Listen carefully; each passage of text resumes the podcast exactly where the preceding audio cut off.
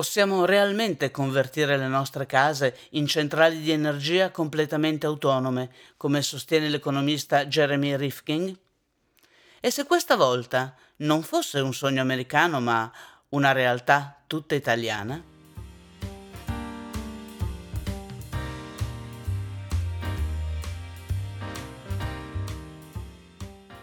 State ascoltando la terza stagione del podcast Sfide ecosostenibili, dedicata al settore edile, offerto da Mare Serramenti. Il calore del vero legno, con tutta l'eleganza dell'alluminio, per un prodotto totalmente made in Italy, ecosostenibile per l'ambiente, garantito e sostenibile anche commercialmente.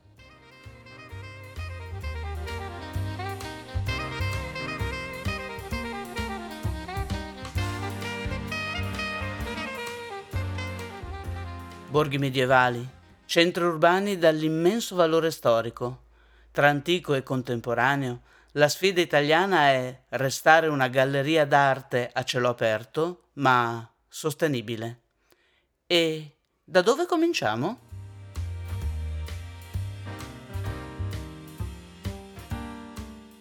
Io sono Rossana Mauri e oggi ho il piacere di avere come mio ospite l'architutto Terenzi. Un nome, una storia. Buongiorno Rossana e buongiorno agli ascoltatori, grazie per avermi invitato. Oggi finalmente chiederemo all'architetto Gianni Terenzi di farci chiarezza in merito a materiali realmente sostenibili, alle normative NZEB o al chilometro zero o l'efficientamento energetico e il fantomatico bonus 110% tutta una serie di informazioni dalle quali siamo bombardati, ma nelle quali è difficile distrecarsi.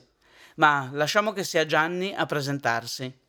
Allora, sono un tecnico, sono un architetto, eh, sono, sono, di Roma, lo studio a Roma, ma sono anche un divulgatore di questi temi.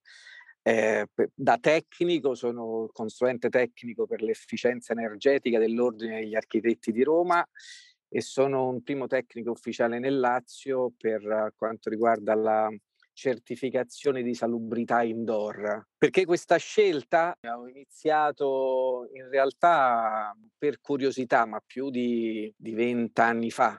E mhmm, la parte della mhmm, parallela, insomma, del divulgatore e del comunicatore anni 2000, insomma, intorno al 2003-2004, eh, in Italia quei pochi convegni o incontri che c'erano, c'erano sempre i soliti, le solite forse 20, 20 facce, 20 tecnici e quindi ci raccontavamo sempre questi argomenti tra di noi. Io, giovane tecnico, mi sono fatto la domanda, ma se, ma se queste cose ci continuiamo a raccontarci tra di noi e non agli utenti finali, che sono i nostri committenti, eh, i committenti, se non vengono formati ancora prima o parallelamente a noi tecnici, noi possiamo proporgli qualsiasi cosa e la prima domanda che loro faranno è quanto costa. È esattamente lì che volevo arrivare. Se il cliente non sa, non capisce il valore dei materiali e del tipo di lavoro che viene fatto, naturalmente la prima cosa che ti chiede è il prezzo. Quindi, secondo te, che cosa è bene che tutti sappiano? Faccio sempre l'esempio del cibo. Allora, nel cibo adesso siamo un po' tutti sensibilizzati, ma anche eh, formati, approfondiamo insomma la materia prima da dove viene, qual è il ciclo produttivo finché arriva nella nostra tavola e poi nel nostro corpo. Per quanto riguarda invece la nostra terza pelle, la prima pelle è la pelle, la seconda è i vestiti, la terza pelle è l'involucro in cui noi viviamo, il 90% della nostra vita è all'interno degli spazi confinati, che sono eh, la casa, la scuola, gli uffici e quant'altro. E questi spazi in realtà sono eh, inquinati cinque volte di più rispetto all'esterno.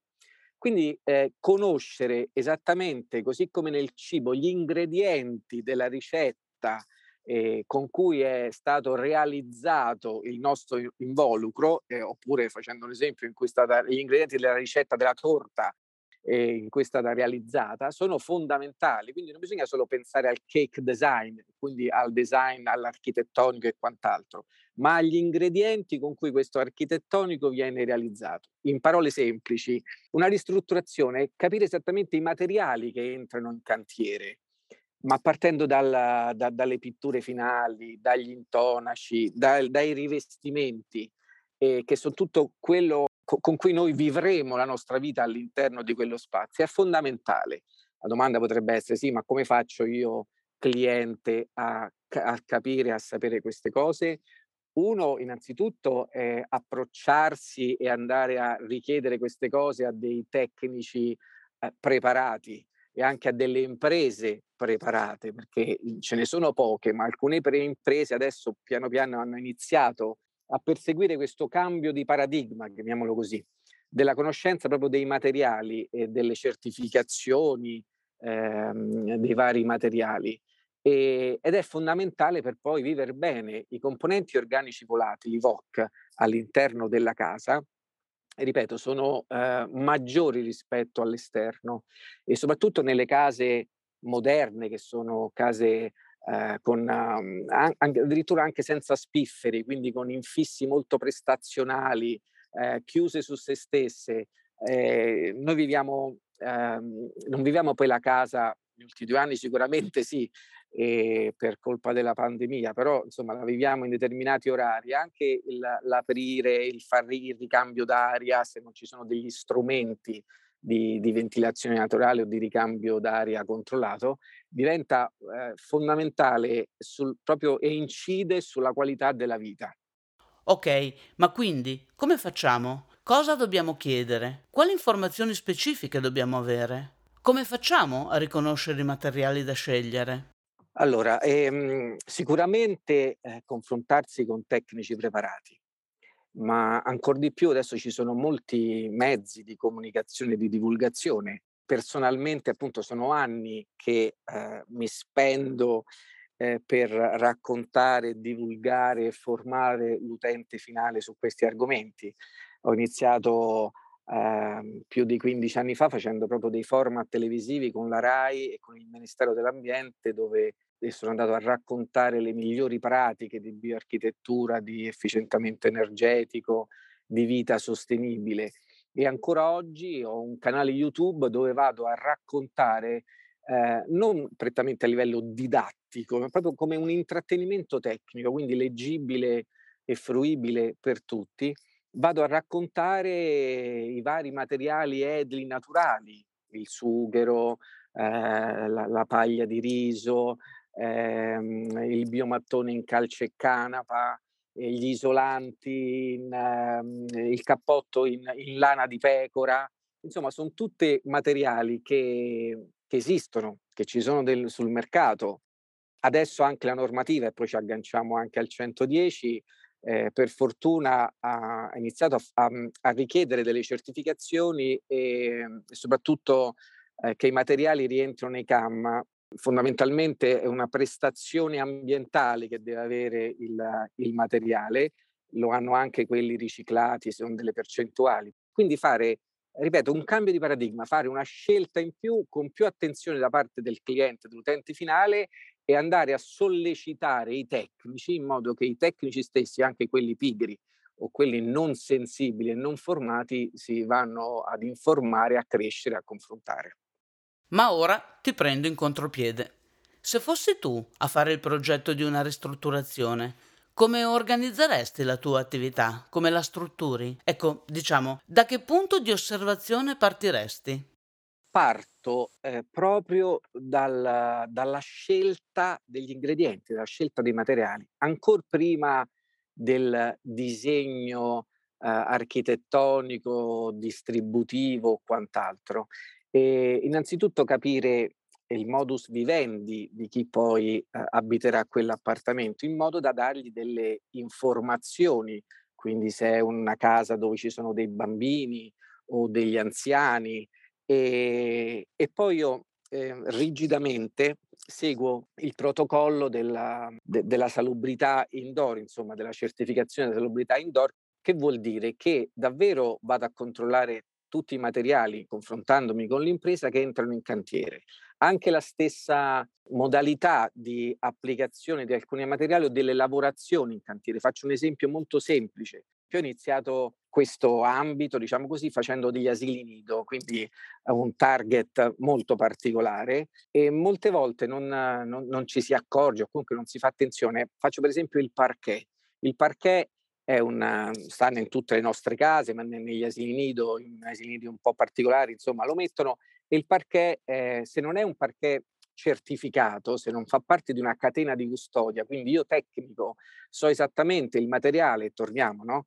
Come è stato tagliato, il processo produttivo, quindi pesticidi o quant'altro gli hanno messo dentro finché arriva in cantiere, se fa parte di una certificazione, quindi io conosco questa certificazione, chiedo eh, materiale, vado a comprare materiali certificati, ho una sicurezza cosa che in, con altri materiali non posso avercela. E faccio un altro esempio stupido, molte volte si mette il pavimento radiante sotto, quindi emana calore, il legno fa il suo lavoro, che vuol dire che un legno non certificato ti mh, emana eh, appena accendi il calore sotto tutto quello che è stato messo all'interno. Esempio, altro esempio eh, semplice ma diretto, un, un, un parquet africano, il parquet Iroko, che è un parquet africano anche molto bello e costoso, se non è certificato, noi non sappiamo esattamente come è stato lavorato finché è arrivato in Italia, finché poi è arrivato nella, nel, nello smorzo, insomma, nel, dal, dal, nostro fornitore e quindi non sappiamo cosa realmente ci sta là dentro. È un po' come il cibo, come la mozzarella di bufala.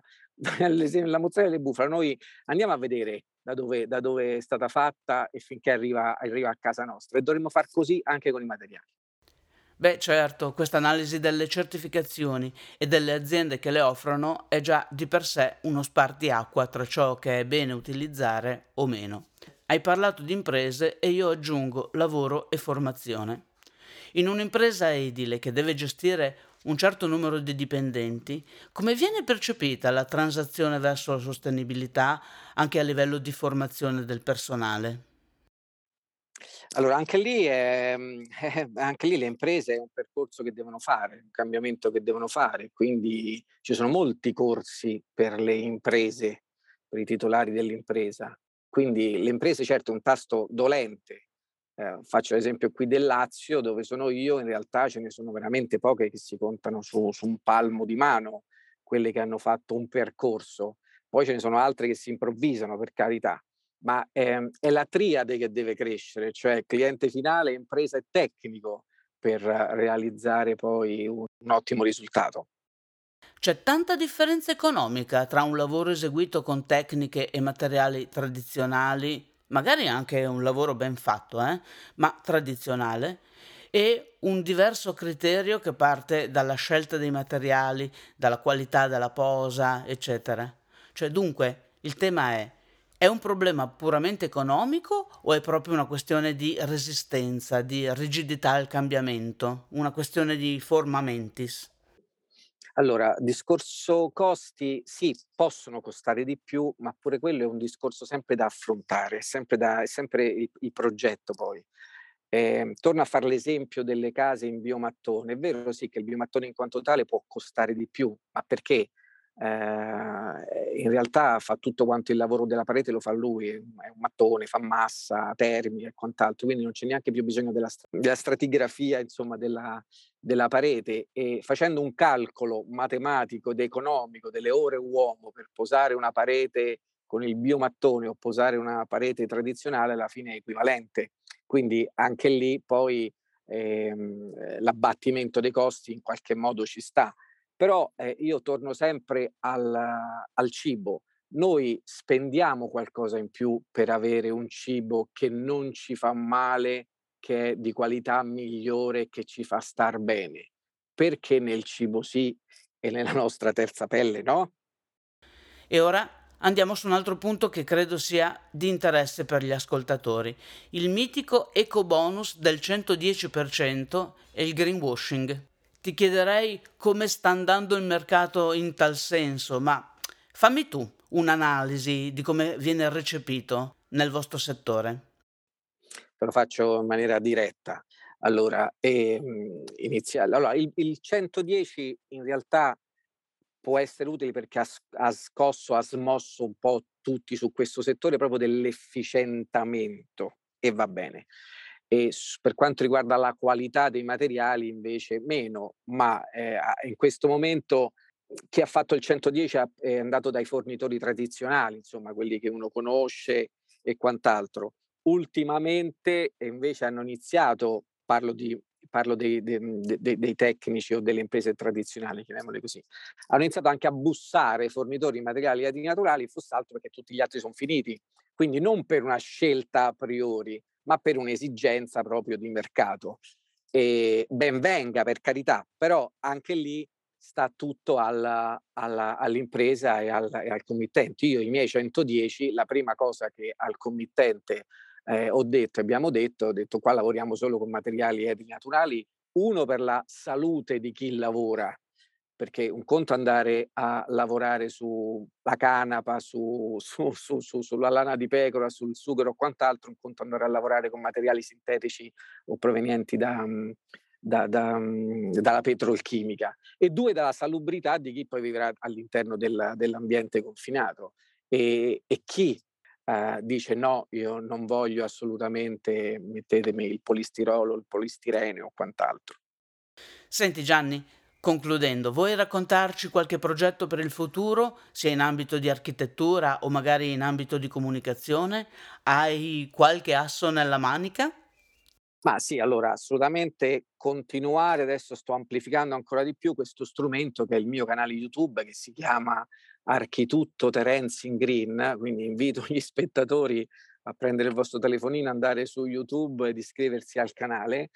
Per quanto riguarda le mie personali, insomma, la, la figura invece da tecnico o da architetto, eh, mi piacerebbe tornare a fare gli asili nido, insomma, da dove fondamentalmente ho iniziato, perché l'argomento dell'asilo nido o comunque delle scuole è importante perché eh, i, i, fruitori poi sono i bambini, i ragazzi e raccontargli anche lo spazio, eh, come è stato costruito e realizzato lo spazio dove loro crescono quotidianamente e di veicolo di questi, di questi temi ai più giovani che sono insomma, eh, il futuro. Bene Gianni, grazie, molto interessante. Io ho terminato e se vuoi aggiungere qualcosa, io sono a disposizione. E voi continuate a costruire in maniera tradizionale? È roba vecchia, è roba vecchia. Grazie a te Gianni, a presto. Ciao, grazie. Avete ascoltato la terza stagione del podcast Sfide ecosostenibili dedicata al settore edile, offerto da mare serramenti, il calore del vero legno con tutta l'eleganza dell'alluminio per un prodotto totalmente made in Italy, ecosostenibile per l'ambiente, garantito e sostenibile anche commercialmente.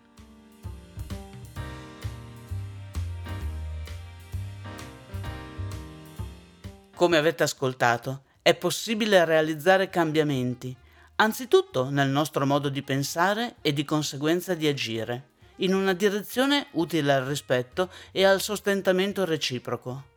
Raccontateci anche voi la vostra storia, perché le vostre scelte e il vostro coraggio disegnano la strada per molti altri. Io sono Rossana Mauri e vi aspetto alla prossima puntata.